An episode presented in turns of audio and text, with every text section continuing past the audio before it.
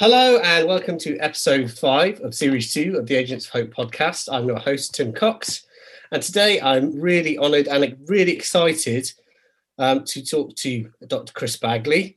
And we're going to be talking about challenging the educational status quo.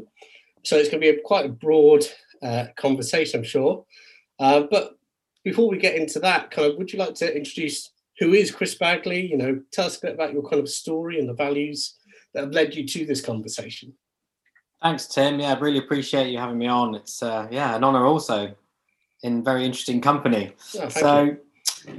I guess it all started for me in terms of an education career after mm. my undergraduate degree. Probably like most twenty-year-old lads, not really knowing exactly what I wanted to do, and. Mm-hmm before that, everything had been about sport. Really, I was on various cricket academies as a young man and did a sport degree at university. So there were no mm-hmm. signs from, I suppose, those early years that I would become even an educator, let alone an, an educational psychologist. Mm-hmm. But I did get involved in cricket coaching. I remember mm-hmm. that and thinking I really quite enjoyed this, enjoying working with young people, obviously helping them to develop their skill set. And I became a classroom supervisor mm. In a secondary school. Then went on to do a graduate teacher training program, and then became a PE teacher. Mm.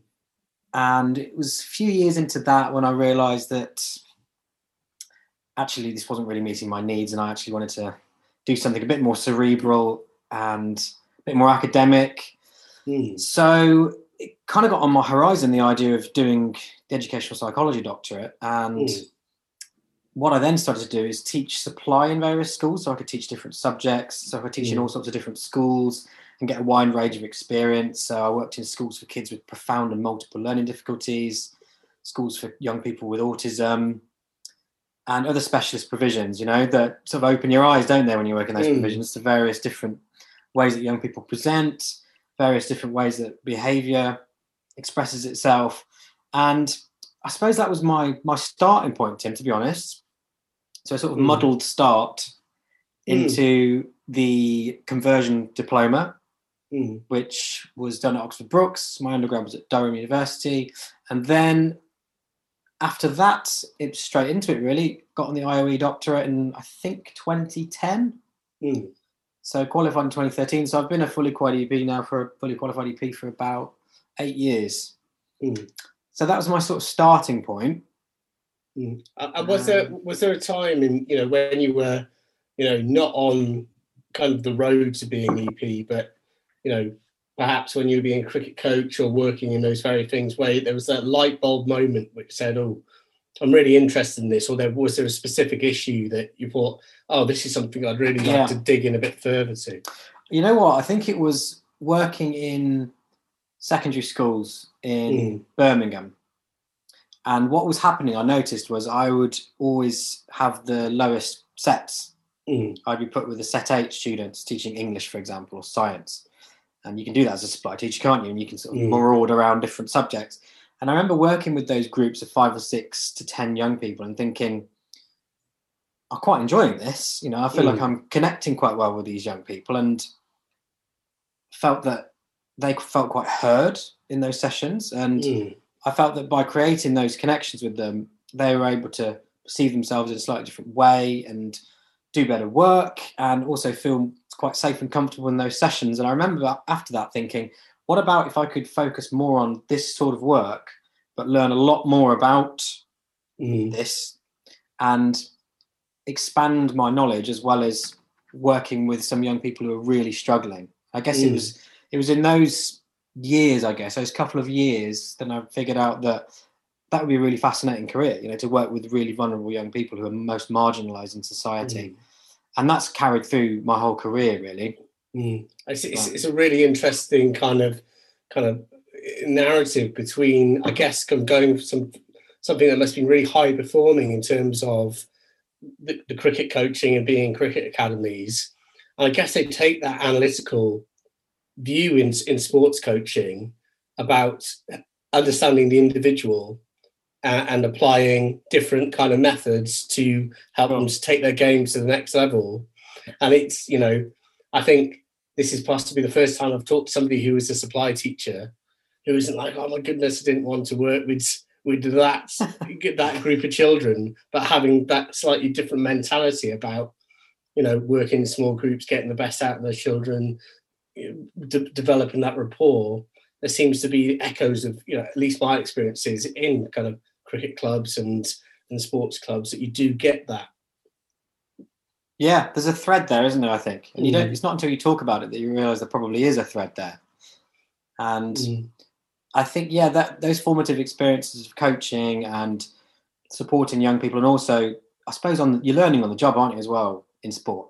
Mm. A lot of it you, is self-taught as well. You know, you do have some coaching, but anyone who's been in slightly misogynistic dressing rooms will know that Mm. people are more taking the mickey out of you than helping you most of the time.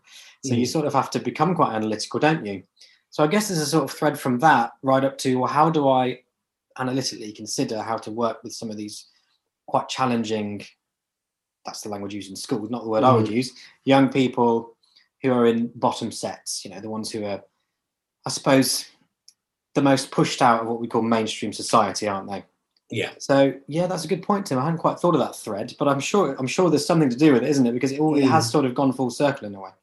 Yeah, I mean, it really resonated with me because I was, I, I, I kind of fell into working as a pastoral lead in a sports college, and Right. I found that first year really difficult when I went in with that sort of uh, labeling. I've just come out of uni, you know, I've done pretty well. I went to Russell Group Uni, uh, you know, I just need to get them to behave like me, and found out very quickly that that wouldn't happen and wouldn't wash uh, with 98% of the children that I work with because it just wasn't relevant.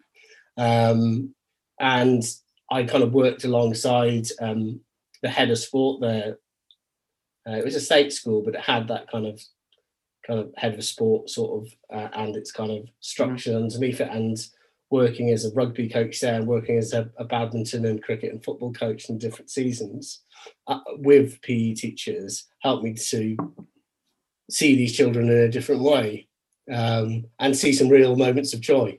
When as a, a pastoral or behavioural lead, I was often seeing, you know, uh, weeks of dysphoria that go alongside, Yeah. you know, having to work yourself through a school that wasn't really working for them. Yeah, absolutely. It's a good Yeah. point. And I, then I think about where that's emerged as an EP, and I guess it didn't take that long when I fully qualified, and even before I was qualified, to be in those sort of spaces again. So my Mm. doctorate thesis was about alternatives to permanent exclusion. I did a lot of interviews with school professionals, young people, and parents around their experience of managed moves Mm. and that's obviously a very complex area. So I think it was sort of fed in from those experiences in school right into my EP career around wanting to be working with those marginalised groups. Mm. And then that sort of expanded. And by the time I left my previous local authority in Southwest London, I was in the youth offending team two and a half days a week. Okay. So, yeah, really fascinating work. Really fascinating work. And I guess that really opens your eyes to the way the education system is structured hmm and the impact that has on the most marginalized young people in society, the most vulnerable ones, the ones who are struggling in various different ways. Mm. Yeah, I mean, it kind of it's, it's strange in some ways that you know those experiences of going to you know what people might term alternative provisions or Mhm. provisions for children who might be excluded or specialist provisions are, are play, you know it really takes like a vocational agency to go to them um, or to Yeah. explore that um, as as professionals and reflect on it. Whereas I guess you know I certainly didn't come into to contact with lower sets within my school, Mhm. let alone alternative provisions, until I was working in, in kind of middle management, Mhm. uh, kind of upper echelons of being a, a, a teaching assistant um, in schools. And it, it is a, a shock to the system um, that Yeah, everything's not as it seems for for everybody else. I guess we do see things through quite a narrow lens of our own experience absolutely. um, yeah. until we're faced with something else. Yeah, and it's an often hidden phenomenon in our society, isn't it? So Mm. most most people are not going to come across young people who are subject to the youth justice system. Mm. most people are not going to come across in their daily lives young people who've been excluded from school, Mm. and particularly people who are working in the professions. You know, you're not surrounded by those people, are you? You're surrounded often by people who you'd argue are in a similar social position to ourselves. So it's really difficult to get your head around, I think, isn't it? Unless you've actually been in those rooms with these young people and Mm. experienced and actually felt their distress. Mm. Because we were talking earlier, Tim, weren't we, about you know existential psychologists like Jung, you know, very inspiring practitioners who they really help you to understand the the absorption and the sponge-like process that goes on when you're a psychologist or even a teacher in a room with these young people who are projecting outwards and transferring their distress Mm. onto you. And then it's I, I genuinely think until you really feel that, it's really difficult to fully empathize. I mean, obviously you can empathize. But I don't know your thoughts on that, Tim, but I certainly found that when you work with people, for example, some teachers even who haven't necessarily been in those spaces with those young people, it is quite hard to understand for obvious reasons the way that distress manifests and the impact that has on the emotional health of that Mm. child. Yeah. So I guess these are all things that were sort of with me from those teaching days, I guess. That Yeah. transference. And you'll have experienced that, Tim, as you said there in those pastoral roles. Mm. And you genuinely are able to then feel what the young person is, is feeling, aren't you? Literally. Yeah. Yeah. Yeah. yeah. Very complicated, but yeah. Yeah, and I think that's you know that op- that often you know the the sense of I guess that that sense of transference of of anxiety about change, particularly when you're covering a lesson. Yeah, Um, absolutely. Covering, yeah. Yeah, there's there's a sense of you might be anxious about these children that you don't know that well or know at all, and they're Yeah. anxious about this new person. And a sense of working out who this person is. Um, and, and- seeing if you can trust them, and, and that must have been something that you honed pretty quickly. And I guess that was also something as a pastoral lead um, in the kind of first few terms of me working in whatever school I was working, I had to kind of do. I had people coming to me in quite some levels of distress and with a real sense of injustice a lot of the time, Mhm. and trying to work that out in a system that I wasn't particularly. I was adapting to and trying not to use the system in order to manage my emotions, uh, you know, and, and all those those sort of things. So, empathy can be quite difficult, I think, when you're in difficult kind of tran- transient roles. But Definitely. And, and this is one of the Yeah. things that's always struck me about the state school system in England, in that it's set up to create space between teachers and young people, Mm. not to bring them together. Mm. Know, the exam system is literally designed to create winners and losers, as we know, competition, and the standardization regime that young people are subject to, forced onto them by teachers, forced onto teachers via Ofsted and accountability measures, Mm. makes it very difficult for teachers to actually connect on a personal level with young people. So Mm. young people are basically treated in in secondary schools in particular, and to some extent in primaries because of SATs, Mm. as functions rather than persons.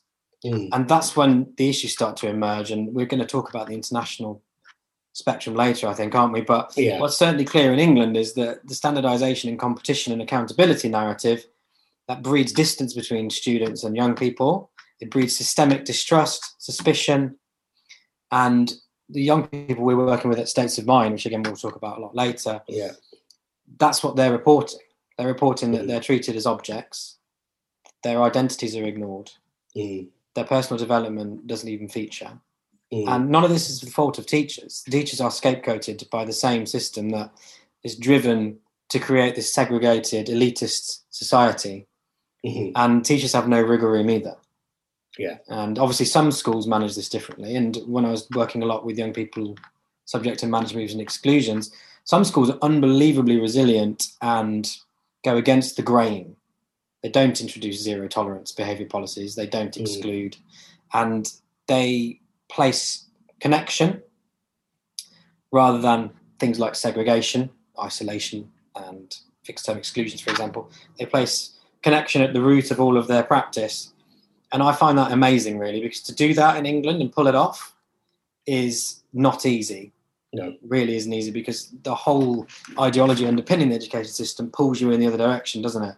Mm. So I guess I'm talking now, Tim, really about my first few years as an EP. Maybe this is where Mm. these ideas start to crystallize, and I Yeah. to then become quite disillusioned, not just with the education system, but in some ways with our profession. And I think there are problems within our profession in the Mm. way that we tacitly support this, and we're complicit in it, in my opinion. And I think that probably be something that some EPs would disagree with. But I think we were talking before the podcast, weren't we, about the fact that the way that our work is structured, we are unable to practice outside of this system, which we know is inherently damaging to the mental health of young people. Mm. So I guess how I've got to this point, Tim, if there's one thing, I guess it's recognizing that I didn't want to be complicit in that Mm. anymore. And I wanted to try and figure out ways of working as a psychologist outside this straitjacket, rigid standardization system, which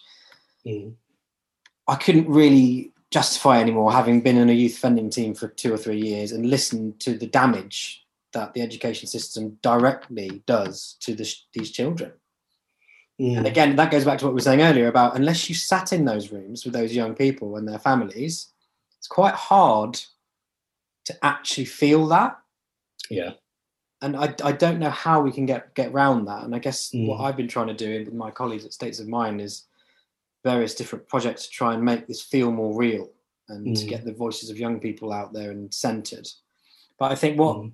certainly what led this as well is being sort of marinated in education healthcare plans, which Mm. individualizes everything and places all the onus within the young person to change. But you're not able to write an education healthcare plan that the system needs to change. Mm. And I wonder if there's something about our profession that needs to be challenged in that we spend most of our time writing 3,000 word reports that prop up this system when we could be spending those hours and hours and hours and hours and hours thinking about how we change the system. Mm. But again, I don't think we can blame individual EPs or even EPs generally for that because we are also scapegoats of that system, aren't we? Mm. So the only way to challenge it, I guess, is to try and disrupt it and to try and present other options. So I guess that probably summarizes where I'm at now, Tim, maybe, yeah. in terms of yeah. my practice. Yeah, and I think there's a lot of kind of stuff that's resonated through. And I was at the DCP, com- DCP conference last week, perhaps, perhaps last week, perhaps the week before. Everything's kind of melding into one at the moment. Um, but states, of, there was some young people from States of Mind that that did a presentation um, about an alternative to the current education system, and it was a, it was a strange experience um, to be sitting in this virtual room, not being able to see other people's faces, their body language, uh, their attention um, to this uh, on an emotive level, these kind of quite visceral um, sense of injustice and, and anger, uh, and, and on a logical level, something that seems so practical and pragmatic um, that things could be shifted uh, in a different way. And I was kind of left with the feeling that that was a really important presentation, but 50 minutes wasn't enough.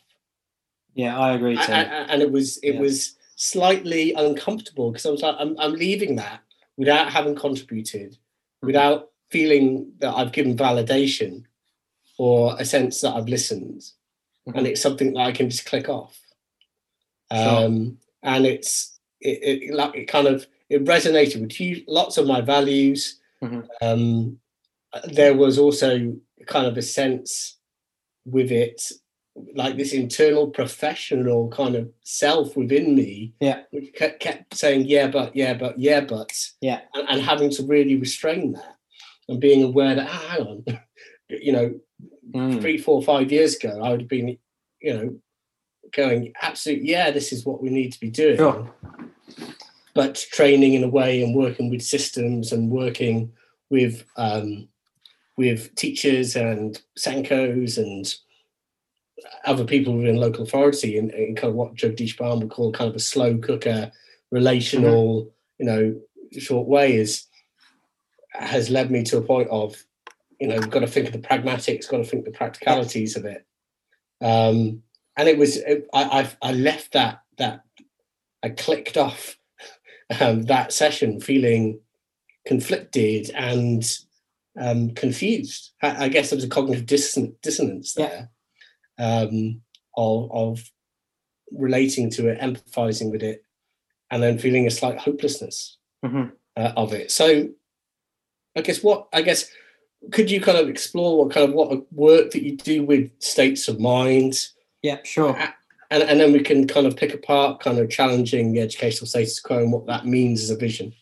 Yeah, I think I can talk about that, Tim, and then come back to the presentation that you observed yeah. the other day because that's the latest, I guess, position statement of mm. the young people who work with states of mind. So I guess I've sort of given the background, haven't I, about how my thinking went in that direction. But I met the amazing founder of States of Mind, Phoebe Herbert, through a few other mm. people a few years ago.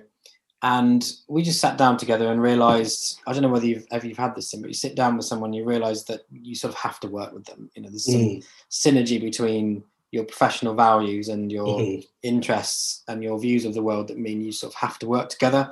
So mm. the first phase we did was in 2019.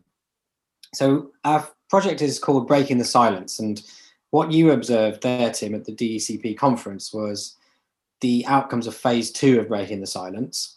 So the first one was in 2019 when the Ofsted consultation was upcoming, which you may remember. You'd have been a trainee then, of course, and it mm. probably wouldn't have been the highest thing on your priority list. But what we did was did focus groups with about 80 different young people. Mm-hmm. And what we use is a model called participatory action research. Now, I don't know how aware you are of that. I might, maybe I should explain briefly what that is, Tim. Do you think? Uh, yeah, yeah. I okay. mean, I, I know what it is, but yeah, yeah. Okay. So essentially, what participatory action research does is starts from a foundation whereby you don't make any assumptions about systems around the people being valid.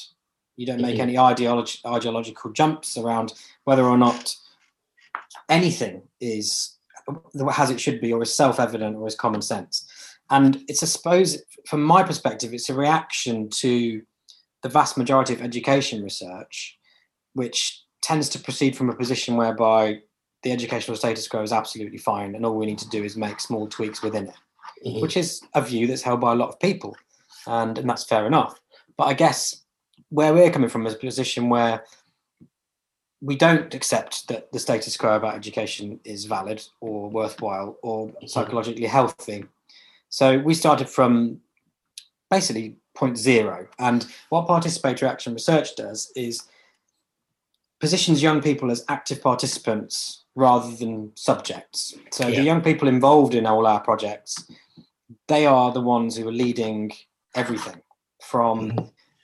Who from the research questions to how the research is written up, what they want to do with that once it's written up, what the follow-up should look like. So we started asking young people about their views on Ofsted. Mm-hmm. And what emerged was a really striking picture where young people were arguing that the accountability measures that are driven by Ofsted and the DFE, of course, they lead to young people being in a position where they're memorizing, not learning. They're not having any scope for personal development. Mm-hmm. They're not consenting to anything. This was the thing that really struck me, Tim, that really blew our, our minds. Yeah. Young people using this type of language, we're not planting this in their brains. You know, they're telling mm. us this. So they'd say things like, "We have not at any stage ever consented to anything throughout our secondary school." Now, when you hear things like that, and you think about psychological constructs like self-determination theory, and you realise that they don't have any autonomy, if they're not competent academically, that doesn't matter. No one's interested. This is how they perceive it. And there's no sense of relatedness or belongingness for many of these young people in schools. So they were talking about all these things, and what we don't do at States of Mind and with participatory action research is come in with us with a language. We let them use their own language. Mm-hmm. So they were using, they would even use words like alienation, um, lack of trust with teachers and students for the reasons we talked about earlier. And in phase one, they wrote a letter to Amanda Spielman and sent it. And then mm-hmm. they got a response from Matthew Purves, who's I think assistant director of Ofsted, basically saying, "Thanks for your letter but everything's fine. Mm-hmm. After they'd expressed very clearly that they perceive that the education system, driven by accountability measures, is leading to mental health problems, lack of personal development, memorization, etc. So that was phase one. And phase two was really fascinating because then we linked up with the Institute of Education, University College London, and a really cool doctorate uh, student called Jasper. He did phase two with another group of young people at two London schools. And in this one, we asked young people if you wanted to ask other young people about their experiences of education, what would you ask? Mm-hmm. So they compiled a questionnaire and they asked about what's the impact of education on your mental health. Mm-hmm. They wanted to know what's the impact of education on your personal development. They wanted to ask how does education prepare you for real life? And you can see, Tim, the synergy between phase one and phase two. These are all things that the mm-hmm. students are wanting to ask each other. Yeah. And again, what came out of that, and Jasper did some focus groups and a quite a large questionnaire study with 400 students. We're going to hope to publish that. Mm. And when he finishes his doctorate, as you're probably aware, Tim, there's mm. probably a bit much on for him at the moment to do that. Yeah. But the findings were really striking. So the young people were saying it damages your mental health. The education mm. system in itself damages your mental health. It doesn't support personal development, doesn't prepare you for real life. Mm. And you know, you read this stuff and you think, wow, you know, it's very striking. And then we got some really rich quotations from the focus groups where young people were saying that the education system for many young people, particularly non-academic young people who aren't academic conformists, who can't mm. comply, who are kicked out or marginalized, and even for young people who are high attaining, they were finding that lots of depression, huge amount of anxiety, and we know about this from mm. research, don't we, both internationally and at home and they were describing in very traumatic language, you know, in terms of the impact it has on them. So phase three we're in now, and this is the one that I think is probably most exciting, Tim. So I'm running a session with 12 students from two different colleges, and we are we've been doing this since September, and what we're doing is developing a young person's version of a school evaluation. Mm. So this has been a fascinating process. So we started off doing what we normally do, asking them about their experiences of education and the impact of that on their emotional well-being and mental health and their lives in general, their relationships, etc. Then we've shared with them all the research that we can find about the impact of Ofsted on teachers and young people. So they have a really, really in-depth knowledge of both the Ofsted framework and research around it. Mm. And next term, we're going to do a I think another month with them designing their own evaluation framework. And Jasper again is doing his doctorate thesis at the moment on this particular mm. piece of participatory action research, and he's going to be interviewing with students, Ofsted inspectors, teachers, running focus groups with young people, and they're going to use that data as well to inform their own framework. Mm. And that's going to be presented at our education futures in action conference in July. So what hopefully is happening is we're expanding the number of young people who are becoming basically educational innovators. Yeah. And the young people you saw, Tumi, Regan, and Christopher, they they've been involved in phase two. So they mm-hmm. co-design questionnaires. And as you said, Tim, when you hear these young people speak, they speak so eloquently, so powerfully that if it doesn't give EPs cognitive dissonance, you would almost argue they must be sociopathic, right? It's mm. it's the way they express themselves and the impact they say education has is quite striking. So I guess that probably summarizes where we're at the moment, Tim. And I think the main thing that we do is all of our work positions young people as active participants. Mm-hmm. They're never subjects. No. Um, yeah. So that's that's basically where we're at, and it's been amazing, really. Yeah, I mean, it, it, it I mean, it sounds. I mean, an amazing, colossal bit of bit of work, and um, colossal in terms of its the the intricacy and the coherence of you know what you're trying to do and the approach that you're taking, and no no shortcuts taken, um, but also kind of the weight of it in terms of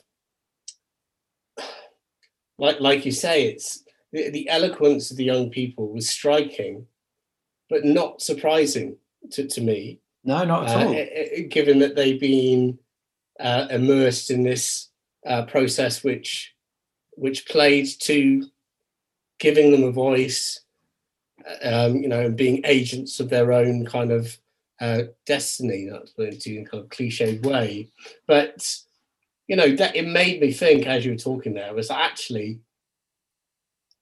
you know, I I talk in my day-to-day practice as an EP with young people who have those opinions. Sure. Um, from yeah. from quite early from quite early on.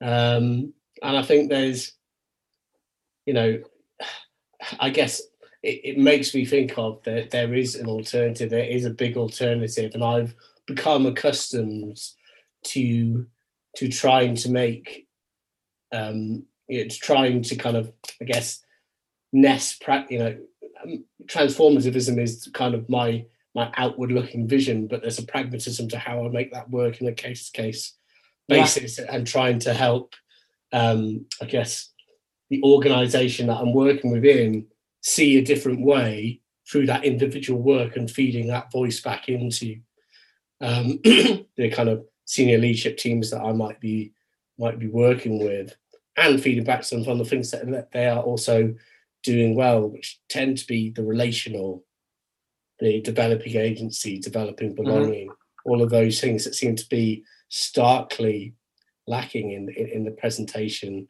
uh, and what you've just told me about kind of states of mind. So, so yeah, sure. A few questions. So, is this kind of been nationwide research? Is this in a specific area of the country?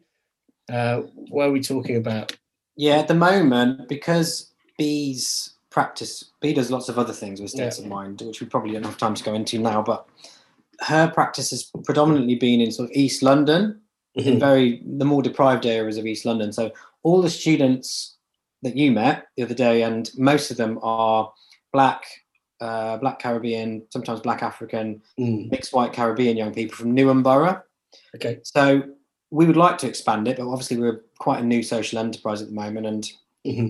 it's just that funding thing, really. We would love to do more of this sort of work in other places, but I guess the thing we're quite proud of is that we've got those three young people now presenting at the education select committee next week. Mm. So that that's powerful, isn't it? Because they are actually now, after just two phases of this, having a voice nationally, and that's really exciting. And there are other people out there doing similar things, like Phoenix Education, Freedom to Learn, and others doing similar work.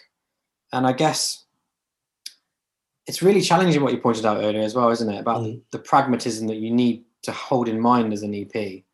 Because mm. if you spend your whole time focusing on the sort of stuff that the young people at States of Mind are communicating, it's very difficult to not be emotionally, I wouldn't say damaged, but affected by that, isn't it? Because you, mm.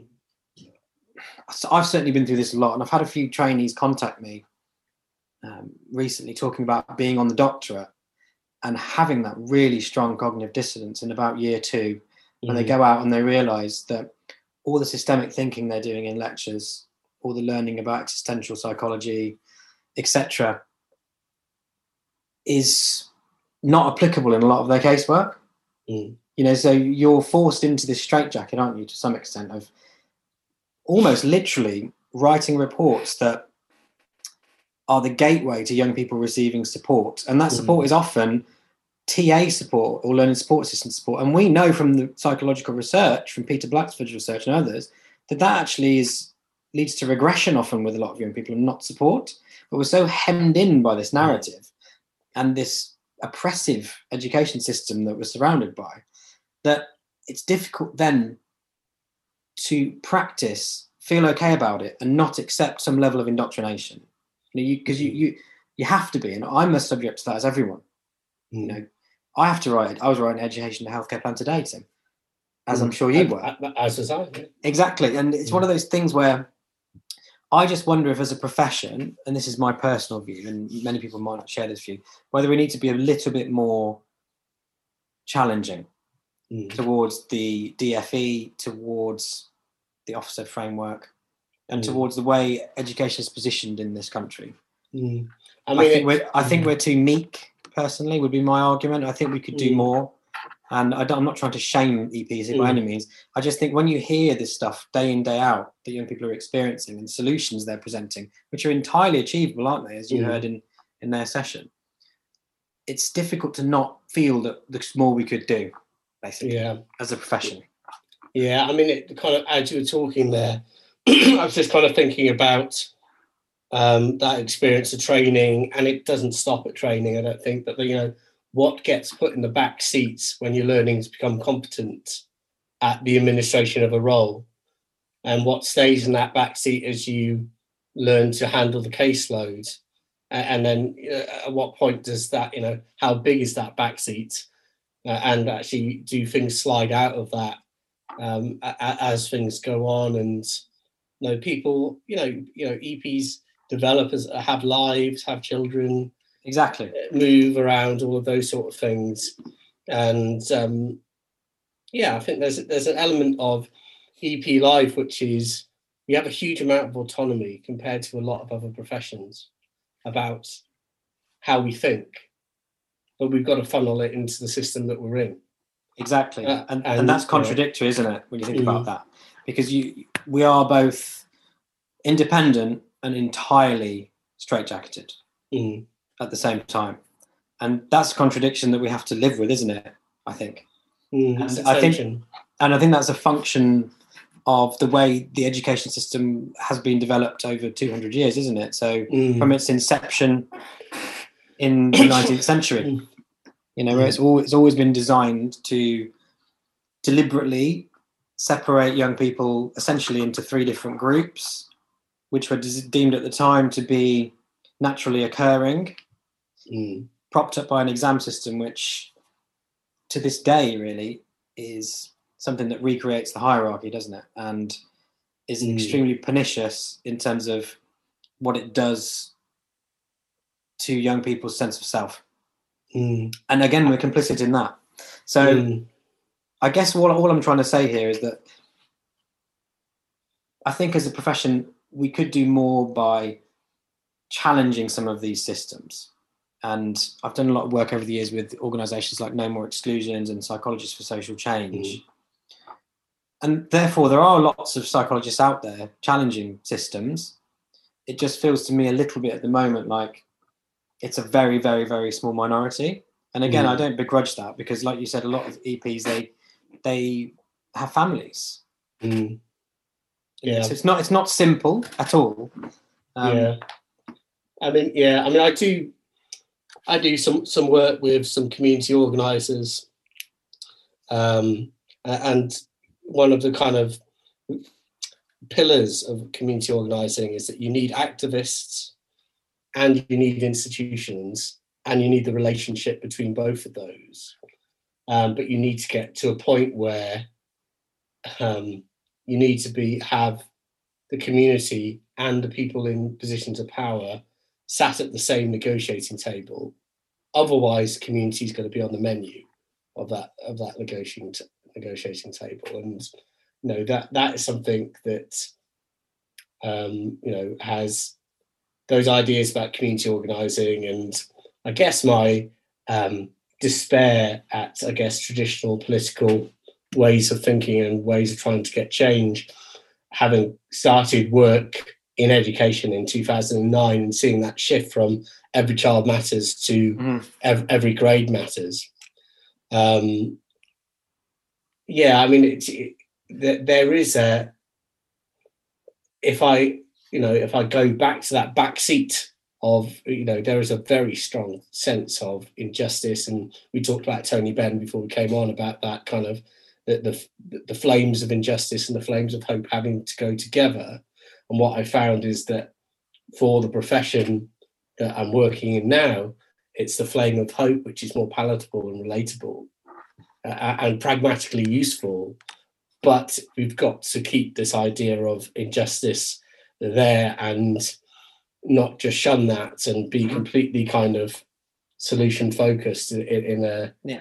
In, a practical way because otherwise we just you know we either completely shun the idea of this sort of burning injustice going on Mhm. in front of us um or, or we we douse other people's genuine and righteous anger about their yeah, it's situation very complex, very very complex, and I guess I'd suggest there's there's an enormous amount of hope in England, though, in terms of forward thinking and change making.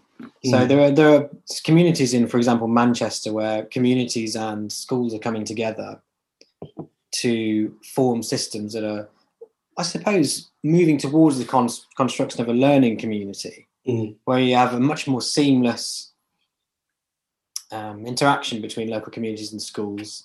And there there have been recently open schools in, in England as well that have shunned the idea of the exam system and are taking a completely different approach. Mm. And there are other organisations, you know, States of Mind being one that are that, that, that are out there that are trying to co-create what alternatives could look like alongside young people. And I think my long-term hope for States of Mind is that we can work with some of these practitioners, and that's the point of a new roundtable that we're hoping to start next Mm. year, next academic year, called Education Futures in Action, is to bring together some of these big change makers in, in England to try and figure out what that could look like. Because Mm. one of, there are many strengths to the UK system. I mean, I- we could probably talk about international ones in a minute, and That could be interesting. Mm. But the, some of the strengths of the UK system are home education is very much something that is allowed Yeah. and is thriving in many places. And there's no reason you couldn't potentially bring some of those home educating families together under the auspice of a learning community and think about an entirely different way of educating outside the current state system. Mhm. There are the community linked schools, which people like Luke Billingham are doing excellent work on. And there's some amazing academics like Michael Fielding and Martin Mills who've done a lot of thinking about what this might look like. And then you've got all these smallish groups who are doing things like unschooling, like Freedom to Learn mm-hmm. and Phoenix Education. And there's little pockets of fascinating practice out there that are largely hidden, obviously, from the mainstream of society because you know the media were educated in the same education system we were, Tim, and they've mm-hmm. all done okay about it. You know, that most of them are, to be frank, white middle class people who haven't necessarily been marginalised or otherwise negatively affected by the system as it stands, and hence Mm. don't necessarily see the need for a change. And you know, possibly the strongest underpinning ideology that is mostly unconscious about education is power, isn't it? It maintains the same power discrepancy that we have now. And I guess I think the hope there is in all those many, many different groups around that are doing fascinating Yeah. work and bringing that together. And I think that's what I would like to do over the next few years with obviously a lot of other people. And it's going to take a, you know, really strong group effort. And it, these things take time, you know, so payment by results Mm. through examination first came in in 1862 Mm. and it's barely changed in terms of the way it's monitored and the way it's accountable. And that shows you how difficult change is, Tim, doesn't it? You know, that's more than Mm. 150 years ago. So Yeah. very challenging, but other countries have done it. Other countries have made huge shifts, Mm. and this might be an opportunity to chat a bit about that. Yeah, I mean, just just thinking about the what, you're saying with England, there's a lot of kind of visionary ways, hopeful ways forwards, and um, you know, I haven't come across a lot of those um, people that or groups that you're talking about. I, I remember being very struck. I read a, Akala's book about um, race and empire and class, Natives. yeah, uh, and, and, and he talks about um, kind of Caribbean Saturday schools. Yeah. As a kind of a seamless thing between community and education and, and aspiration, which is totally against the, the narrative about that that culture. I just thought, well, that's that is a that's a great idea, um, and it's happening so that so there is you know we're not talking about something whimsical and just ideological. We're don't forget, about- Tim, that yeah. there were Saturday schools in England Yeah. from the 1970s onwards because Bernard Coard wrote a fascinating book called, I think the exact title, I might be getting this wrong, is something called the Why Are Black English Children Educationally Subnormal? Mm. I read it Mm. years ago. I don't know whether you've read that, but I've, I haven't read it. I've, I've seen a lot writ- written about it on Twitter yes. in, in recent weeks. In recent weeks, yeah, there's been a, an event, wasn't there, recently Mm. about it? But on the back of that, and even before that, there were many, many, many groups of predominantly Afro Caribbean, but to some extent Mm. also Asian and Black African groups self educating Mm. as their children were pushed out of mainstream society. And obviously, they had their differences. Some of them were more religious based, some of them were sort of recreating the same education that you'd have in mainstream schools in the Saturday schools. Mm-hmm. Others were more overtly political, and there are obviously huge clashes of thinking and ideology there. But yeah, the, these things are always happening. I guess it's just getting them out there, isn't it? You know, and Mhm. making sure that they're centered and making sure that they're perceived in a way that means this is a possibility. It's not utopia. You know, this No. this is very possible. It's not just possible; it's happening and has happened and will continue to happen. And I just think it's education is almost like a religion. It's hallowed ground, Mm. and to be part of it, to be a teacher or a psychologist within it, Tim, as you pointed out earlier, you've got to swallow the ideology to some extent Mm. just to be, get through it, just to be feel okay about it. And you know, when you speak to teachers who've left the profession, many of them will suggest that the reason they've left the profession is because they came to a realization that what they were doing was either not helpful or actively harmful. Mm. You know, Mm. And that's mean- not to suggest that teachers are bad people. There's some amazing teachers out there Oh yeah. we work Yeah. we work with every week. You know, Yeah. and it's it go it goes back to the earlier point, doesn't it, about they're scapegoated Mm. to keep mean- this power hierarchy where it is. You know, Yeah, I mean, it's, it almost feels treacherous as That's an the edu- word. education psychologist to speak out about education. And actually, well, actually, you know, my, I guess, my perception of what education is is like draws on kind of Paulo Freire and you know thinking about it not being banking education and all of Mhm. these sort of things. But unless we continually have the conversation where we get those ideas out and, and really talk about them, it's really hard to keep it live. Um, and it's not treacherous; it's it's progressive. Um, yeah, you know, I certainly think, and you know, there is this sort of tacit, sort of uh, almost cliche or meme about school for a lot of children that it's about getting your head down and just getting it done. Oh, that's so uh, dreary. Pernicious. Yeah, it's just so dreary Yeah. to, to have to for that to be an accepted way to to see school. It's in our children's literature. It, it, it's an undercurrent, yeah, um, absolutely. and there's a sort of well, it was worse when for every Mhm. generation where they um, say, well, you know, we had corporal punishment or something like that. But that's not a reason not to make it better now. No, and that's Um, something that the young people at States of Mind would have mentioned in their presentation, isn't it? Yeah, That this argument is absurd. That we Yeah. shouldn't just accept what we have now. Look at the mental health statistics around young people now. Look what the Mm. good good childhood reports are saying consecutively about young people's experiences of school. So it's not good enough, is it, to just say, just because I was caned in 1963, that everything is gravy now. Um, but that is an argument that's made, isn't it? And yeah, I think the fact that it is Mm. hallowed ground, it does make it difficult to challenge. And because it's a core belief that is, this is what education is, I'm Mm. sure you all have seen plenty of Twitter spats over the last few years, and you do come under attack quite a lot for suggesting that the status quo isn't working, Mm, and people take it very personally. Mm. So it is very complex. yeah. I mean, when Very the state when the status quo is paying the wages, I think it, it, it is that, or, or it's the, the the money or the status or the power that comes with that linked with something deep Mhm. within deep within you, um, which may not be about the state of education, but might not be but might be about the state of your finances or your personal ambition or whatever.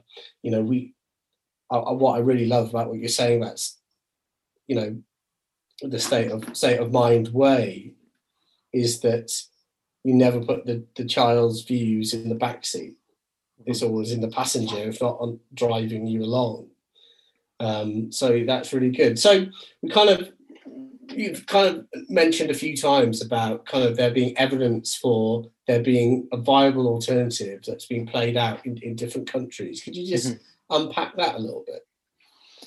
Yeah, so I've spent a bit of time reading and talking to educators in different countries. So probably the three I've become most familiar with are Portugal, Italy, and Finland. They're all very different, Mm, but this started from some of the frankly ludicrous commentaries about exclusions that you get on Twitter and social media around the fact that they are self-evidently common sense, they have to exist, Otherwise, young people are going to be Mm. horrifically unsafe, and the education system will fall to its knees.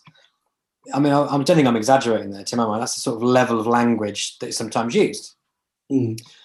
And what I found was going in through Mel Ainscow's work, who's a really interesting practitioner at Glasgow Mm. University. He's done a lot of work with UNESCO and around the Salamanca Statement of Inclusion in the 90s and building on that, which many EPs will know about.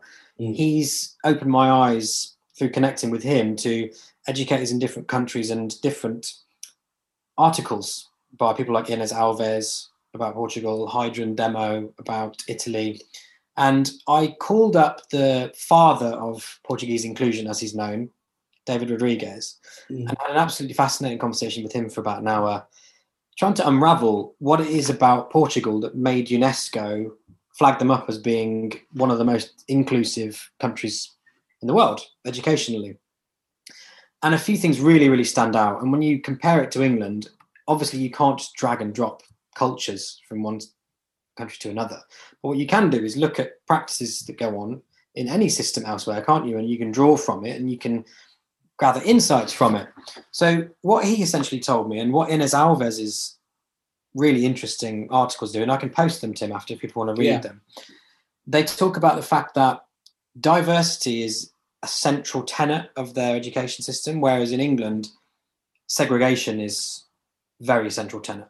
So just to Mm. give you an example, they call it in Portugal, they don't call it inclusion, they call it each and every child. Mhm. And what's meant by that is there's a real drive from the bottom, from the sorry, from the top down to not just include young people, because inclusion comes with this idea that there's something specific that the child must be included within, that the child can be forced to be included, Mm. which often results in coercion. That's not how Mary Warnock wanted it in the 70s, but that's how it's become in England. In Portugal, it's all about tailoring the curriculum very specifically to individual children.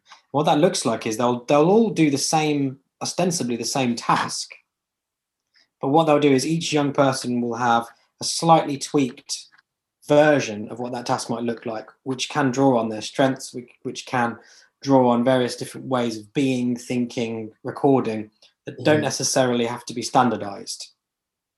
So the topics are relatively standardized, but the way the young people m- approach the topics and the way that they're evaluated on those topics isn't standardized, and almost all assessment is formative rather than summative. Right. So that's a hugely different way of approaching it, isn't it? And also, there are other aspects to it around, for example, the training of SENCOs. Mm. So there are hundreds and hundreds, I think thousands even, of SENCOs who have three years extra training in Portugal around things like special educational needs, mental health, etc. And when you compare that to England, where many SENCOs we work with, they don't really get much at all, Tim, do they? They don't get an mm. enormous amount of extra training. They're just thrown in at the deep end. And they also employ specialist teachers alongside classroom teachers to work with young people who have whatever difficulties they might have, the full range. There are only mainstream schools, no alternative provision, no exclusion on the statute book. Right. And those things are not coincidences, are they? When you think about the way I've just explained that, it's a very different approach.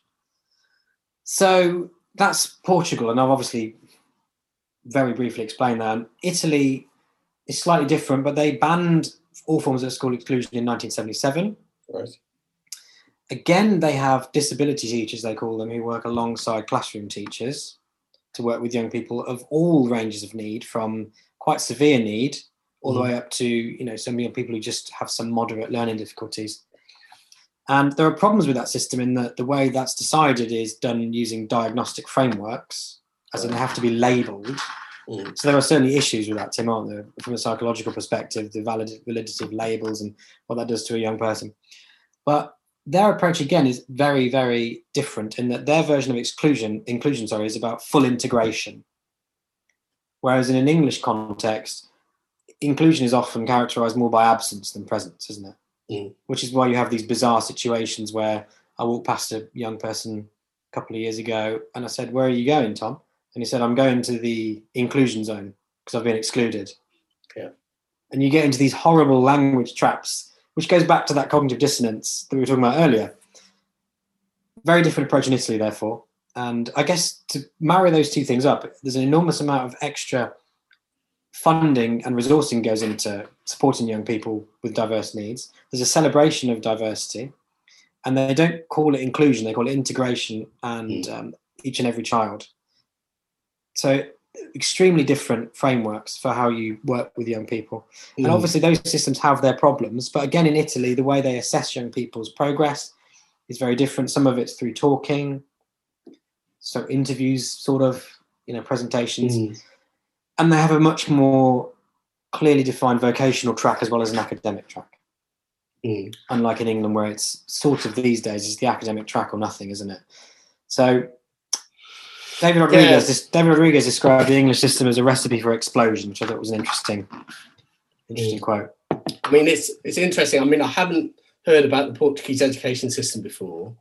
I have. I think it's in possibly Russell Brand's talked about it when he or wrote about it when he was writing about his addiction, about their model of uh, uh, uh, how they treat people with drug and alcohol addiction as you know as people who can be helped to um, integrate with society and there's this idea of uh, including not not sending them away not criminalizing them yeah. um, and there seems to be this sort of what you were saying there about the education system seems to like resonate absolutely with, with that idea is that it's not about separating people everybody's t- together. Mm-hmm. and, and, you know people are given kind of specialist support to help them to be within that community. Yeah. Um, so that's there, very interesting. there are political reasons as well which is fascinating and as you would expect i mean portugal was under a dictatorship until the 1970s mm. and i think potentially what can happen after you come out of that is there's a sense of camaraderie and togetherness. Potentially, this is just a hypothesis mm.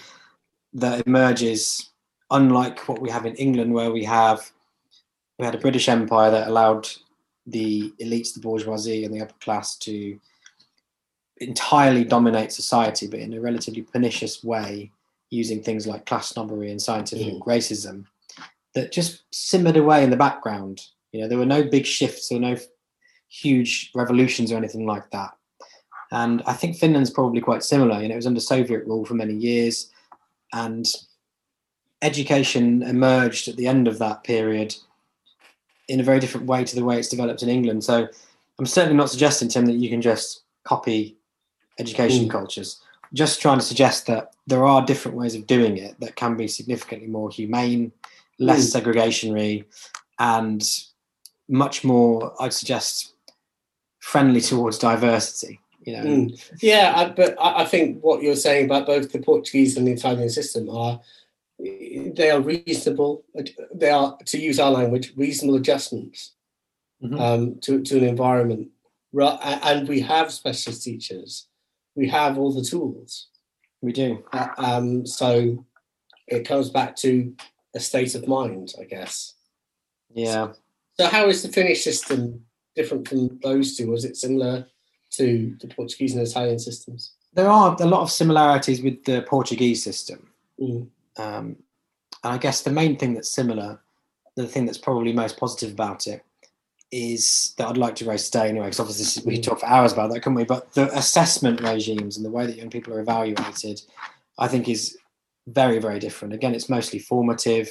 There's no high stakes assessments till young people are 18. And even at that point, young people have either gone down a vocational track at 16 mm-hmm. or a academic track. And some years, if you read Pasi Sol- Sahlberg's work, some sometimes more young people take the vocational track than the academic track. Mm. I'm told by people who are from Finland and have lived there that there is still some hierarchy, and young young people who take the academic track are more likely to obviously then be in, be in employment and professions that where they earn more. But in terms of the valuing of diversity and tailoring curricula to suit young people's needs, strengths, and interests, Finland is probably ahead of anyone there. And they've got a whole research base which is underpinned by this construction called collective sense making, which I've been extremely inspired by over the mm. years. And I don't know whether you're aware of this, but what they tend to do is when they're going to make education shifts in policy, what they'll do is bring together stakeholders from all different groups young people, parents, teachers, professionals and they'll engage in basically focus group conversations. Mm. And the universities and the school system are very, very closely linked. And there's a lot of trust in that society. So when those things come together and it's evaluated and analysed, policy making is significantly more democratic. Obviously, that's easier to do in a much smaller country with a much smaller population. But what they essentially do is they give control to teachers to manage the curriculum. The curriculum from the government's perspective is a guide, not a script. That's the way they describe it in their Mhm. literature. So teachers are empowered, and once teachers are empowered, they can then celebrate diversity. They can then Mm. work with young people in much more interesting ways. There's no pressure of academic results, so that they can experiment, they can be creative, they can develop relationships with other students. And when you look at the OECD data about where young people in England are in terms of fear of failure, in terms of school belongingness, in terms of school anxiety, and you compare that with places like Italy, Finland, and Portugal, it doesn't look good. And No. the reasons for that are the reasons that the young people at States of Mind are telling us over and over and over again, which are being almost entirely ignored by central government, which is why we're thinking about how do we action this outside the state apparatus. Mm. Because if you look at the history of English education, we were by far the latest European nation to have a fully compulsory state system Mm. by a long way. And even when it came in, it's always been exceptionally class conscious. And that's so embedded that it's very unlikely, in my personal opinion, that any government is going to have the balls and the wherewithal and perceive themselves to have the political clout to shift things that big at national level. That's my personal opinion. There's a lot of my colleagues don't agree with that. But that doesn't mean, from my perspective, we shouldn't challenge the government status quo because if you don't challenge it at all, then surely you're missing a trick there. So I think the sort of the two branches of it are trying to challenge the government status quo, but also trying to recreate in a democratic, consent-driven way what education might look like aside of that. Mm. Yeah, I mean, I, what, whilst you're talking there, I was just kind of thinking about, um, yeah, how our, yeah, how our system is is set up to, you know, there there are some young people who just uh, find it very difficult to to just, I guess, integrate into our thing because it's so exclusive and Mhm. set up in a certain way, and then there's other young people who are very successful in that system and adhere to its values Mhm. and take on its tacit messages. Mhm. Um, and then when they leave that system, find that very difficult to assimilate to, to real life. And just thinking of, you know, that was certainly my experience coming out of state school uh, into university. And it was only at the end of university going into into employment that I just felt actually not everything not we're not in this kind of progressive society where everything is always better than it's ever been. Um, and even just that that realization that and, and partly that came from and was reinforced by Ken Robinson's video about the you know the the merge of creativity within the British education system. Um, that really formalized my understanding of that. But that caused a huge amount of you know that you know I experienced a lot of depression off the, off the back of that Right. uh, and a kind of real existential fall in, in terms of actually everything that I believe and projected towards and make this, you know, my sense of thrownness doesn't Yeah. make doesn't make sense because I've never engaged with myself to have self development, Mhm. um, to really grapple with something, to become really good at something rather than just Yeah. coasting. So I think it can. I think what you're saying is that there's this need for for structural and systemic change, and the conversations need to be had not just within the system but outside of the system as well. And just thinking about you know branching out. I, I, I would have thought if you talk to students now, how what their experiences of education are, as I'm talking about university students, Yeah. they probably feel very let down by the lack of follow through on, on the narrative that they probably be given going into those uh, Yeah. universities and those people graduating into now what will be a Mhm. post pandemic economic That's true, Tim. Yeah. And when when you speak to, we predominantly work at States of Mind with 17 year olds. And when we Yeah. ask them about that, they say exactly what you just said. They're not stupid. They've looked into the figures. They know that having a degree doesn't make you more likely to get a job anymore. Mhm. So that's another thing that they're contending with. They know that the system is a sham. Mhm. It doesn't help them to find a job. It's just, again, it's hallowed ground. It's just something that you have to do. And another branch of what we're looking at at the moment is thinking about things like the Centre for Business and Industry, the CBI. What is it they say they want from employees? Mm. And what they're saying is innovators, problem solvers, people who can relate to other people, and creativity. Mm. And when you move, when we, in our some of our participatory action research, we present that to children who are 17 and just say, "What do you think of this?" You can imagine what their response is in terms of what their Mm. education is giving them to meet those needs, and you can sort of see that slight sense of concern and the fact that they they've been sold a dummy. That's how it, they perceive it, and Mm. sounds like you had that very experience, Tim. So it's one of those things that it's difficult to Yeah. diffi- it's difficult to experience that, isn't it? When you sort of you're almost living in a in a world that isn't the world you're told it is. It's a little bit of an Mm. adjacent fantasy world that is created over here. Yeah, I think I think what I I mean I I I I can speak from a lot of privilege. I think that's I can have that narrative. I can have that Yeah. that idea, and it's not necessarily particularly helpful because what I think I came out of the state school system was, although I wasn't a hard worker, I came out with that sort of pizzazz, that sort of I, I can be I can be a problem solver, I can do all of those things. But what I had never done was work hard at something Right. I, I put those two things together.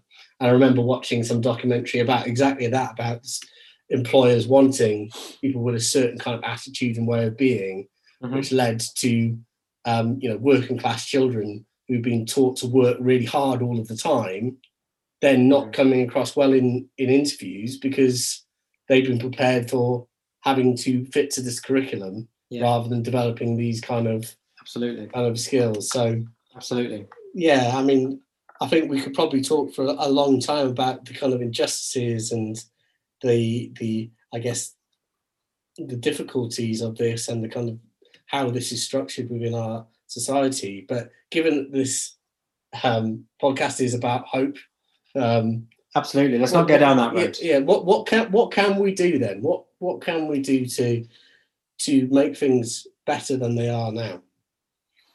As a, as EPs or as a society As- generally, think?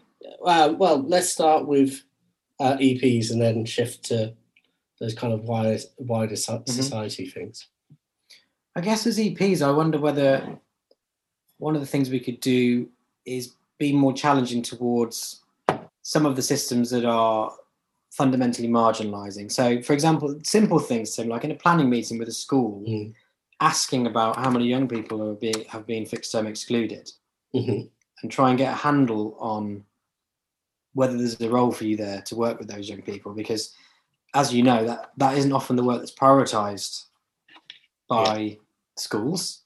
And if you don't ask about that and delicately raise that issue in planning meetings, you might not get to meet those young people. And those are the young people who are most Mhm. likely to then be failed by the education system. So that's a small thing you can do. And I guess there are other little things at that ground level you can do, like build relationships with the head teachers you're working with. And when you're working with really vulnerable young people, humanizing that person to the head teacher in conversations with them, I found is Mm. really powerful because, again, I'm going back a bit here, Tim, to my work around exclusions over the years and young, working with young offenders. But what you'll tend to find is that those young people are perceived and constructed because of the way the system operates by head teachers as numbers. Yeah. And they're going to pull their grades down. But if you speak to that head teacher and you talked about that young person's humanity, you know, did you know that this young person is experiencing domestic violence when they go home? You know, Did you know that this young person has been stabbed?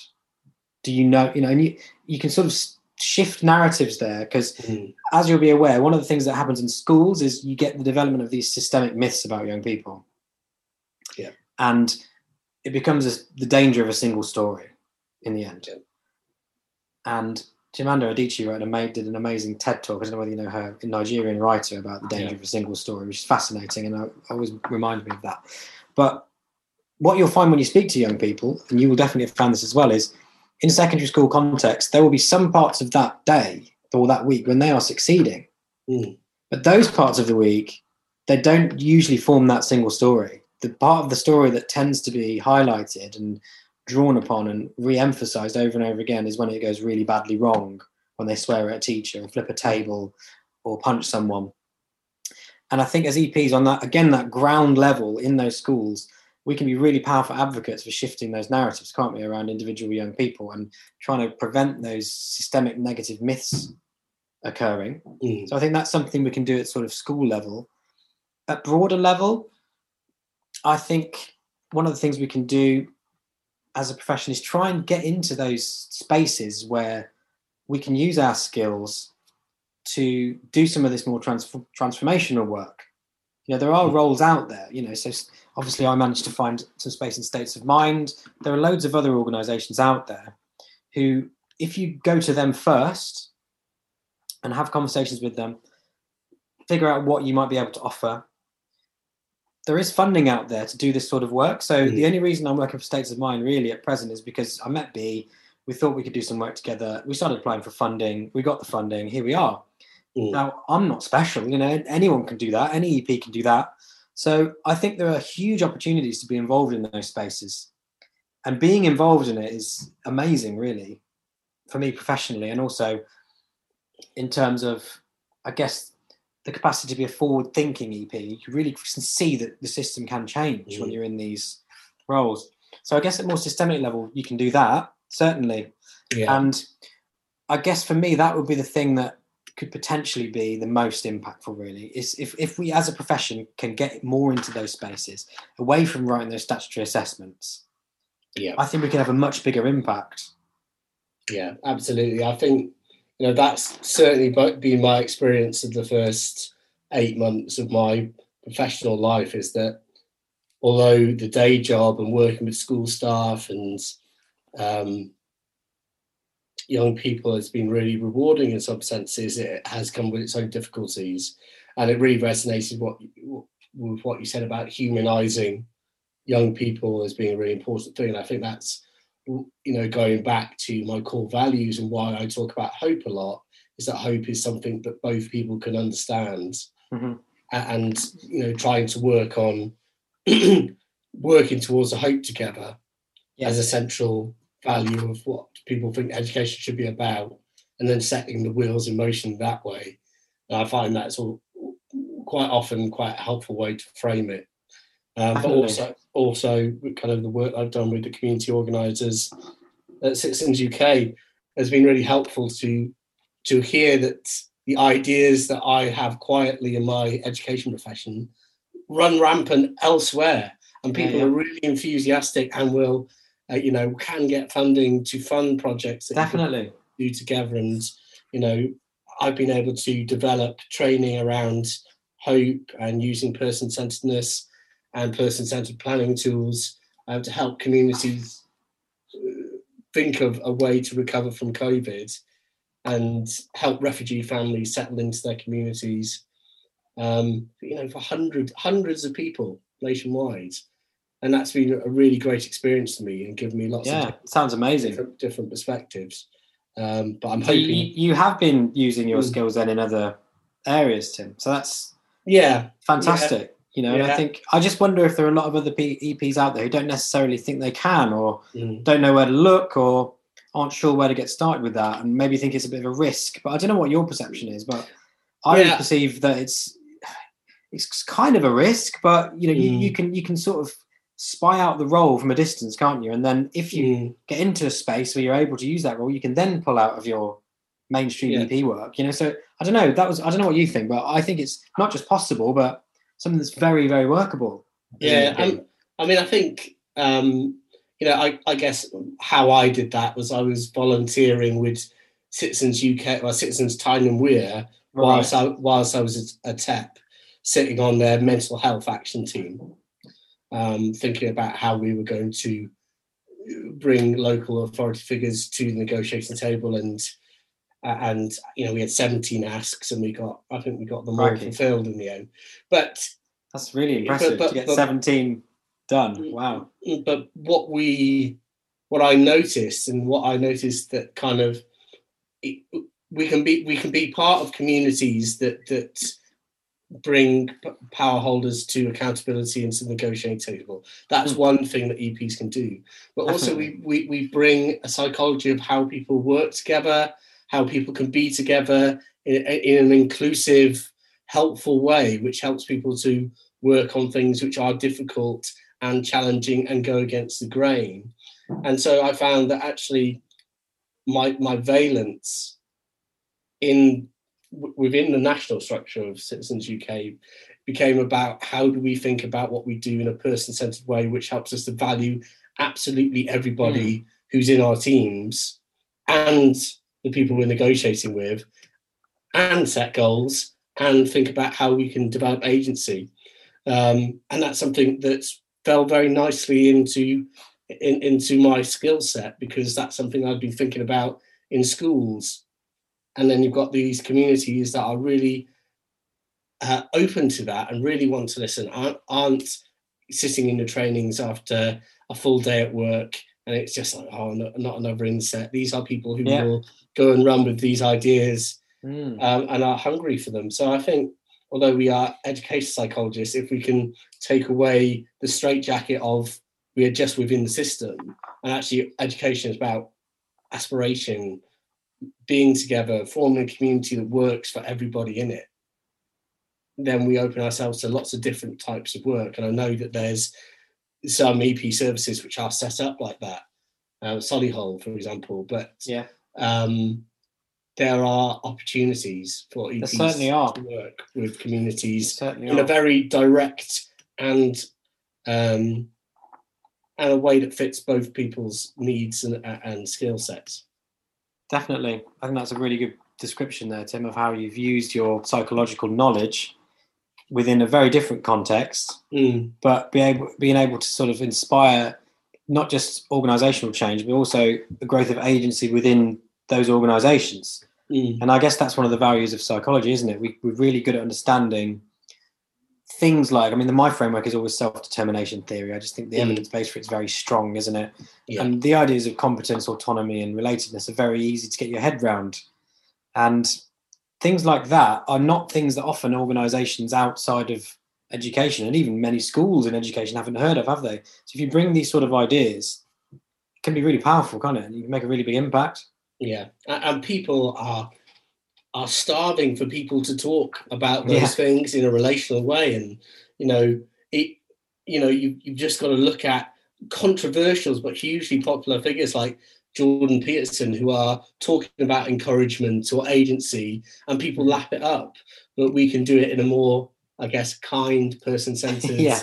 um, approach and people are, want to listen to it and, and want to uh, uh, to hear about it and hear about how that relates to, to their life. So I think there's a um, Alain de Botton talks about you know uh, psych- psychology and the way that we uh, view things.